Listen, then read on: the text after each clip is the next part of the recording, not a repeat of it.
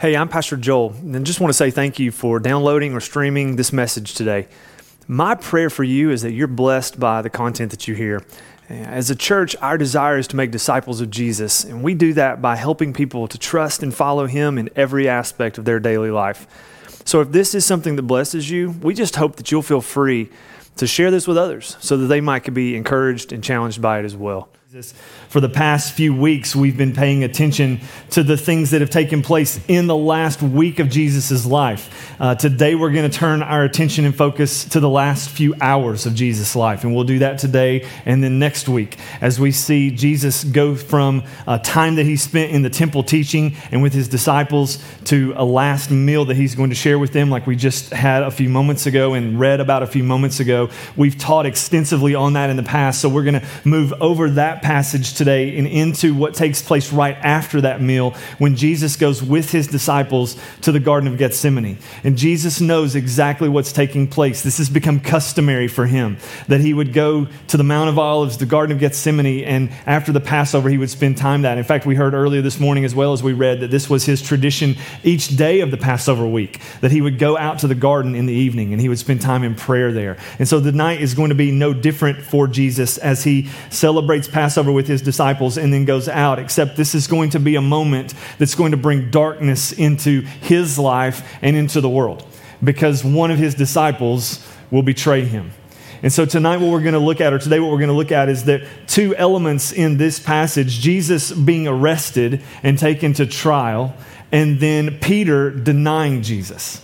And what takes place in Peter's denial when Jesus is on trial. And so, if you will, just read with me as we see what God is using to accomplish our salvation, uh, Jesus has prayed with his disciples and has asked them to pray with him in the garden, but they keep falling asleep.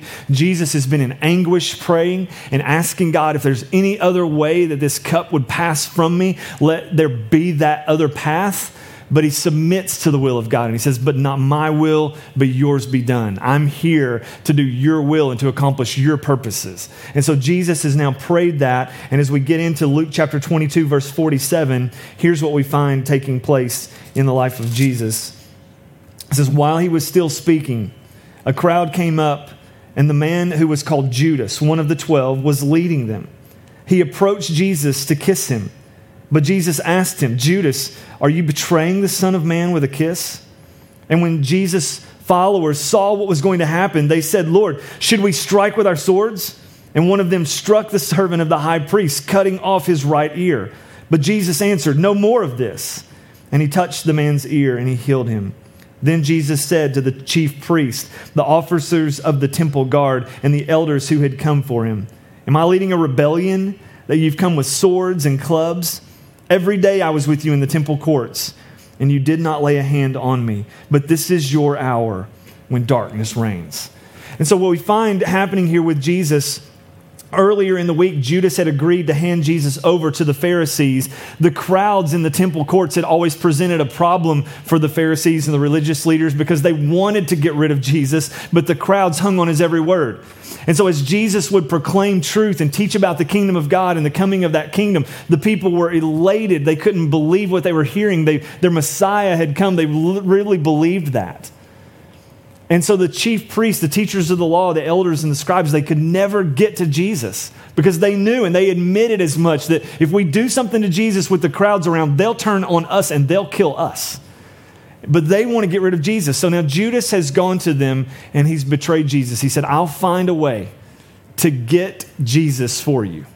And he knows Jesus is going to spend time at the Mount of Olives. He does this every night. He goes there alone with his disciples. He knows that there's going to be a moment that he can hand Jesus over to them. So they're excited about that. But I want us to see what takes place in this night. There are three absurd things that happen in this scene.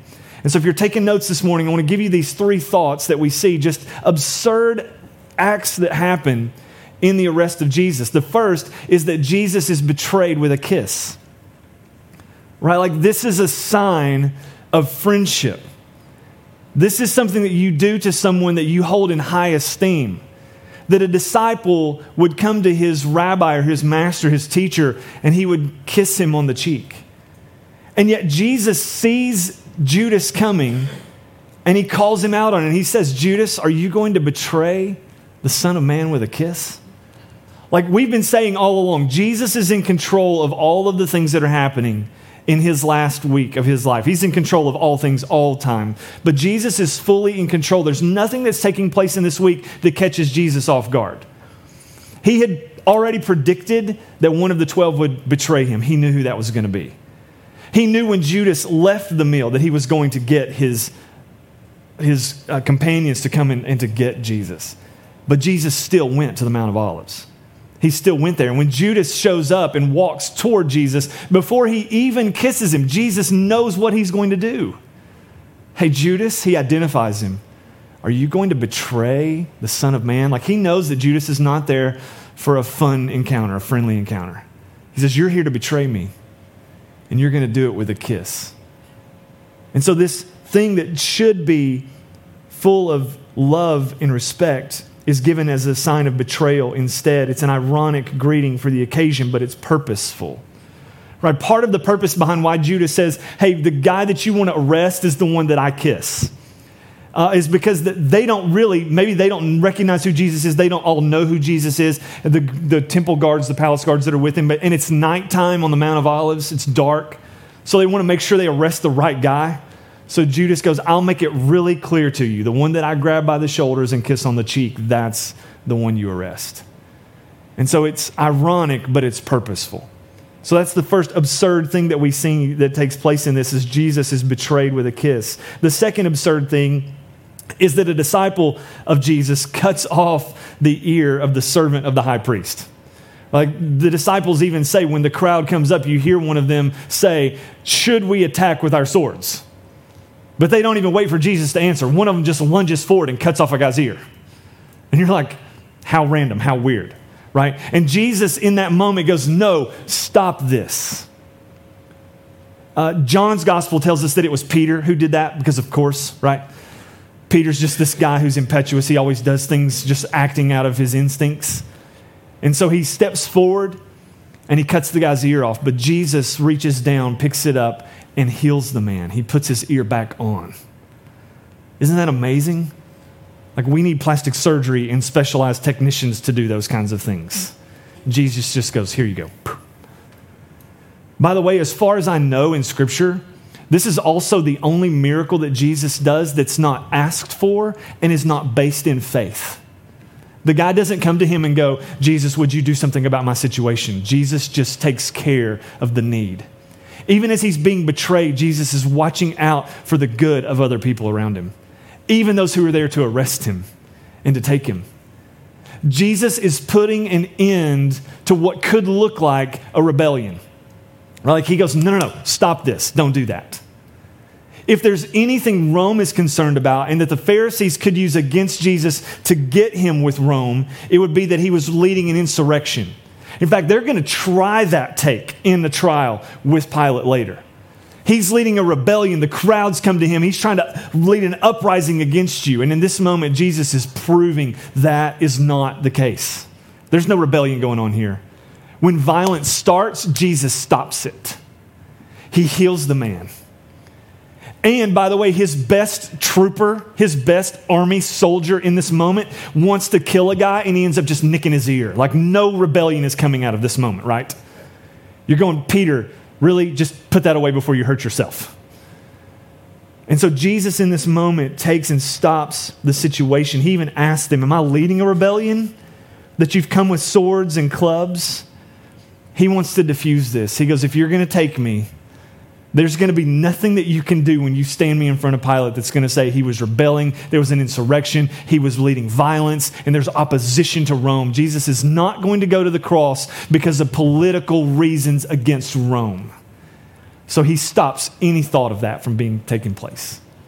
Right now, that moves us to the third absurd thing that happens. Jesus is arrested at night, and it's out of cowardice. Like he even says to them, wasn't I with you guys in the temple gates, in the temple courts every day this week? Wasn't I there? Why didn't you come arrest me then? What was it that stopped you from doing that? It's cowardice. So they come at night and they're going to arrest Jesus and they're going to take him to a trial in the house of the high priest. Now, here's what you need to know about that. In Jewish law, it's illegal to perform a trial at night. There's no way that you're supposed to do that. But the Jewish leaders, the religious leaders, they're not going by what's right with the law. They've already determined the verdict against Jesus. Now they just need to find a reason to get him in front of Pilate and to Rome so that they can crucify him, so that they can kill him. The verdict's already been declared. They're not looking to do things by the book, they're not looking to follow the law. They're breaking the law to take Jesus to his death. And so Jesus asks them, have I been leading a rebellion that you have to come in the middle of the night and get me? But in this moment, Jesus gives himself over to the guards. And here's what he says to them. I love this. He says, This is your hour when darkness reigns. And here's what Jesus means by that. Peter tried to keep the darkness from reigning by attacking with a sword, but Jesus allowed it. This is the very reason he came. But here's what I love and appreciate about what Jesus says. If you look at it, he says, This is your hour. He doesn't go, hey, this is what the rest of eternity is going to be like. It's going to be darkness forever and ever. Jesus puts parameters around the darkness. He goes, Yeah, darkness is coming, and this moment is dark and it's gloomy, and what's about to happen is going to be terrible, and I'm going to be beaten and whipped and crucified, and I'm going to die. And the darkness that's coming is awful, but it's limited. This is your hour. You better take advantage of it. Because Jesus knows that darkness can't prevail over light. He knows what's coming on Sunday, that he's going to be raised back to life. And the light of the world is going to step back in to his creation. And he's going to bring hope and life and peace to all of us. So he goes, Yeah, darkness is coming, but it's limited. Here's your hour when darkness reigns. And that's good news for us to hear as well. Because we go through moments of darkness in our life, right? Like you go through times where you feel attacked, where you feel like sin has taken place in your life, where Satan is coming against you. You know what it feels like to feel like you're in the middle of a struggle where darkness is reigning in your life, don't you? But the good news for us is that we need to take what Jesus says and apply it to our life. Darkness has parameters. And the darkness you're experiencing or the darkness that you face is not going to be forever and ever. There's a limit to it. Now, it might be that in your lifetime that darkness doesn't come to an end. That the thing that you're experiencing that you would identify and go, this is the darkness that I feel like I'm walking through. It may not end in this life. But what Jesus wants us to know is that when we wake up in our eternal life, the darkness is over. His light will rule and reign for all of eternity. And we're invited to participate with him in his light. Right? So Jesus tells us the darkness that you face, the darkness that I face, it's got parameters put around it because of what he's going to do, because he's going to go to the cross. He gives himself over to the dark so that we can experience light. And that's good news for us. So, those are the absurd things that we see happen around this period of time. And while we look forward with hope, the moment that Jesus and the disciples are in are filled with strife, and Jesus is led away, and the disciples all scatter. All the other gospel accounts tell us that they ran away. Peter's the only one that somewhat stays with Jesus or near Jesus. But even Peter is going to be in the middle of this darkness.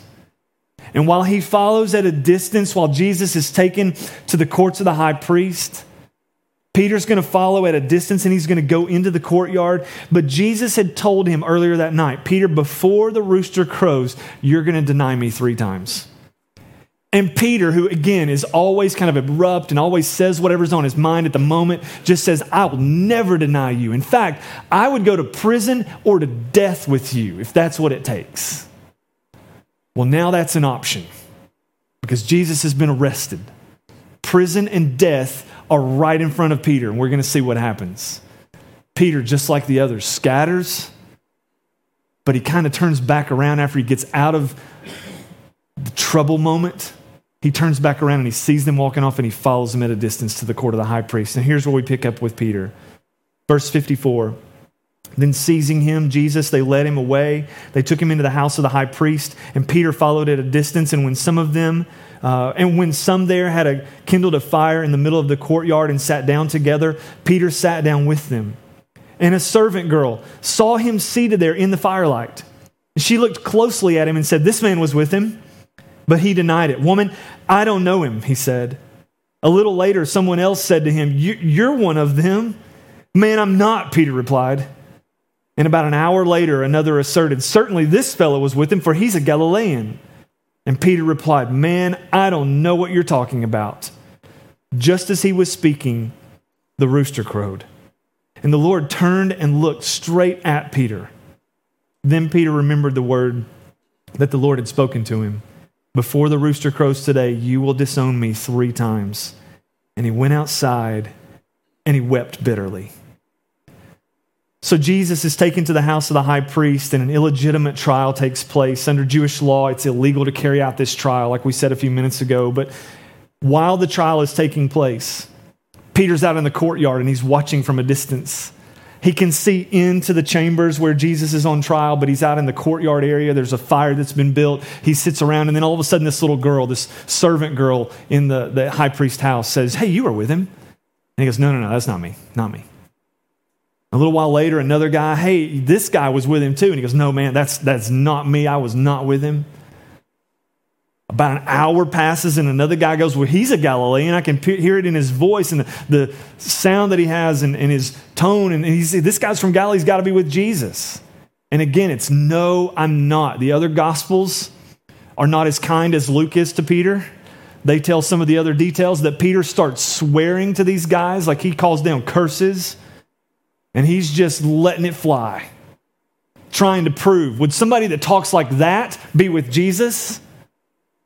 You got the wrong guy. But then, as soon as he gets those last words out, I'm not with him, he hears a rooster crow. And Jesus, who's on trial, hears the rooster crow. And Luke says Jesus turns from where he's on trial and he looks back into the courtyard and he looks right at Peter. Can you imagine?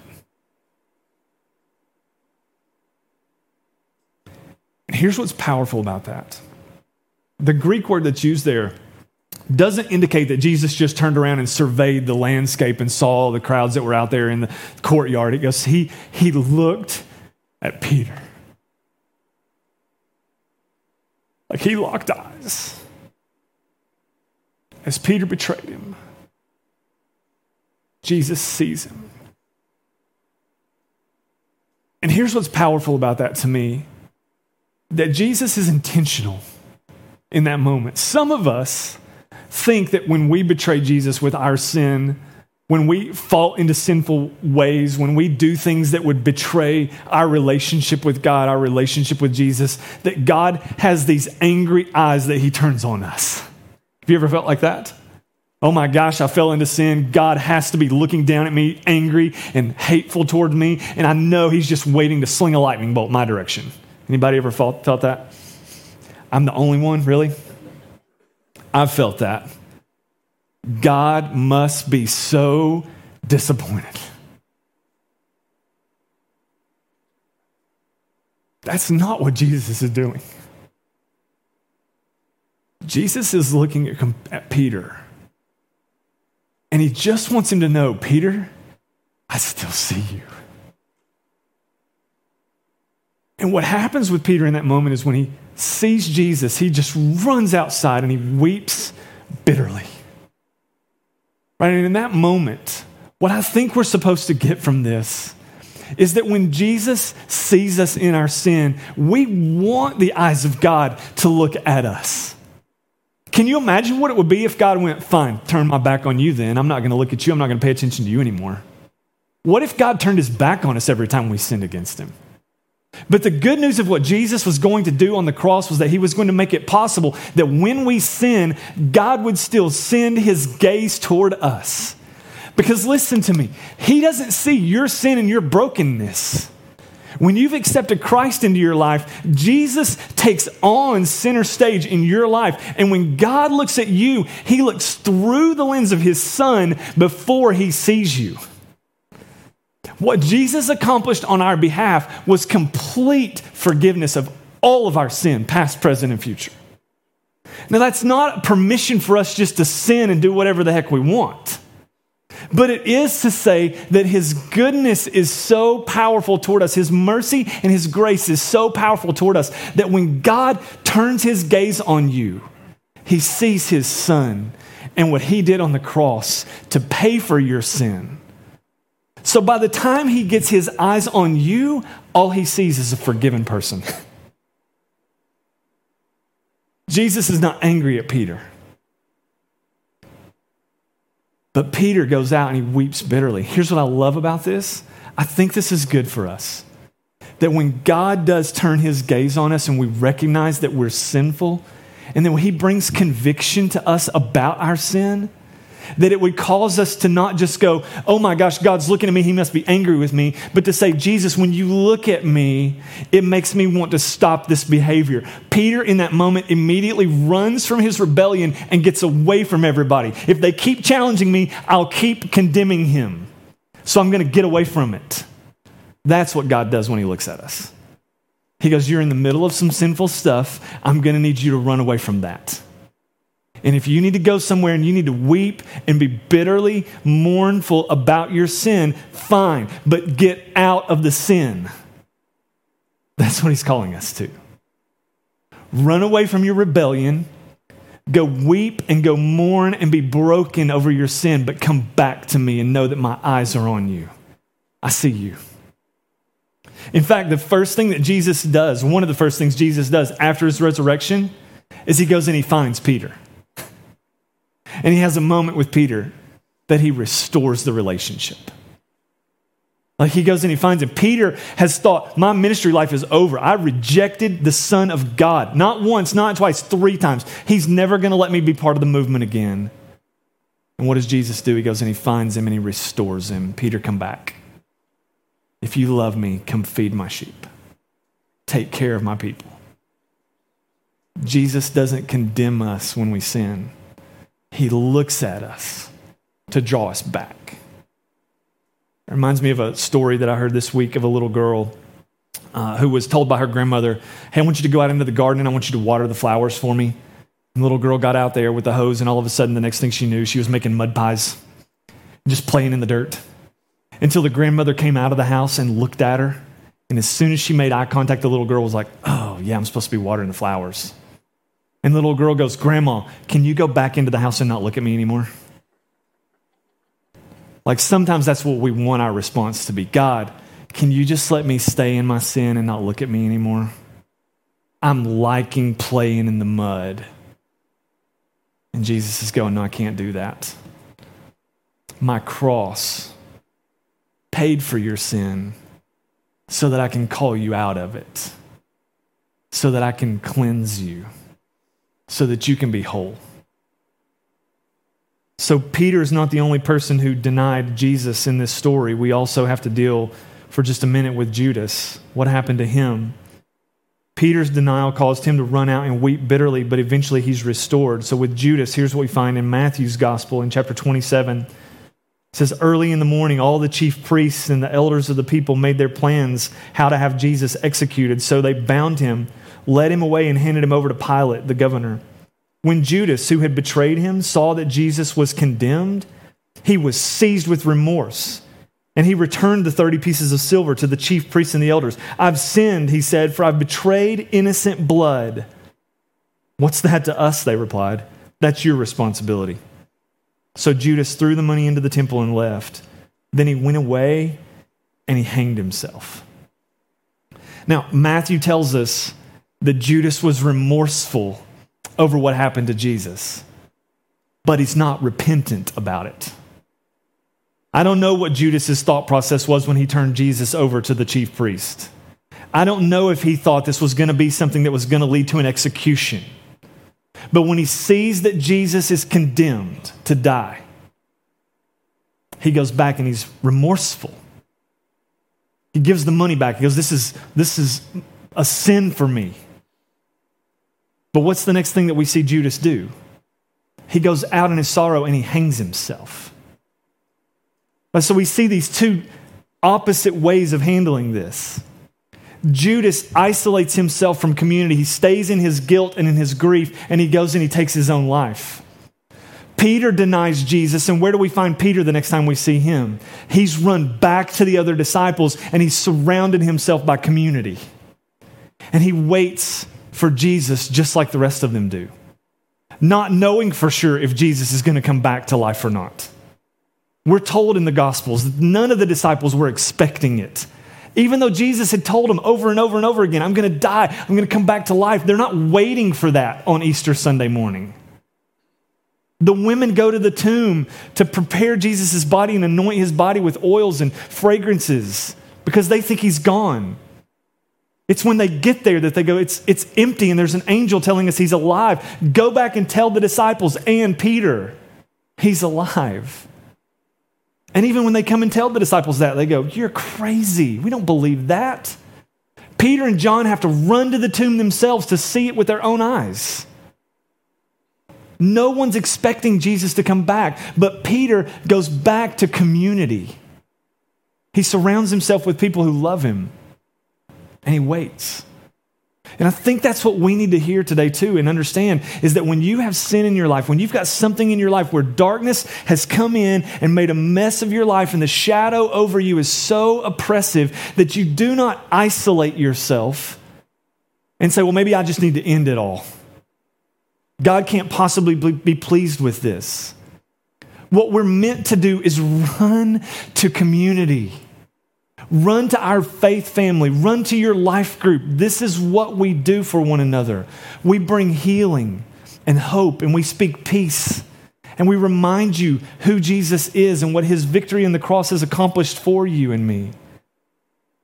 When we have sin in our life, instead of isolating ourselves and going, man, I don't want anybody to know about this, the best thing we can do is come into the light and confess our sin and mourn over it and weep over it and let God deal with us. And then we need to move on because Jesus has set us free. Your sin does not hold you captive for all of eternity. The cross made it possible that darkness would only reign for an hour. There's parameters around what God allows to happen in your life. And so I'm going to ask MK to come back up this morning and we're going to sing again today. But this idea for us of what do we need to do when we find ourselves in a position like Peter that we've denied Jesus, that we've sinned against Jesus. Here's, here's something powerful about Peter. The next time we see him in the book of Acts, he's completely different. Remember Peter saying, Jesus, I would go to prison for you and even die for you.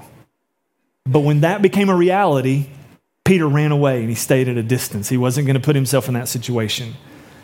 Once Jesus comes back to life and Peter receives the restoration that Jesus brings for his sin, Peter's a changed man. And when we see him in Acts, he's boldly proclaiming the gospel of Jesus. He goes to prison for Jesus. He's beaten and whipped multiple times for Jesus. Peter dies for Jesus. He's changed because of the power of salvation and what Jesus does on the cross. That's what redemption does for us. That's what forgiveness does for us. And if you've not experienced that forgiveness, and if you struggle in the weight of what you know is to be sin against God,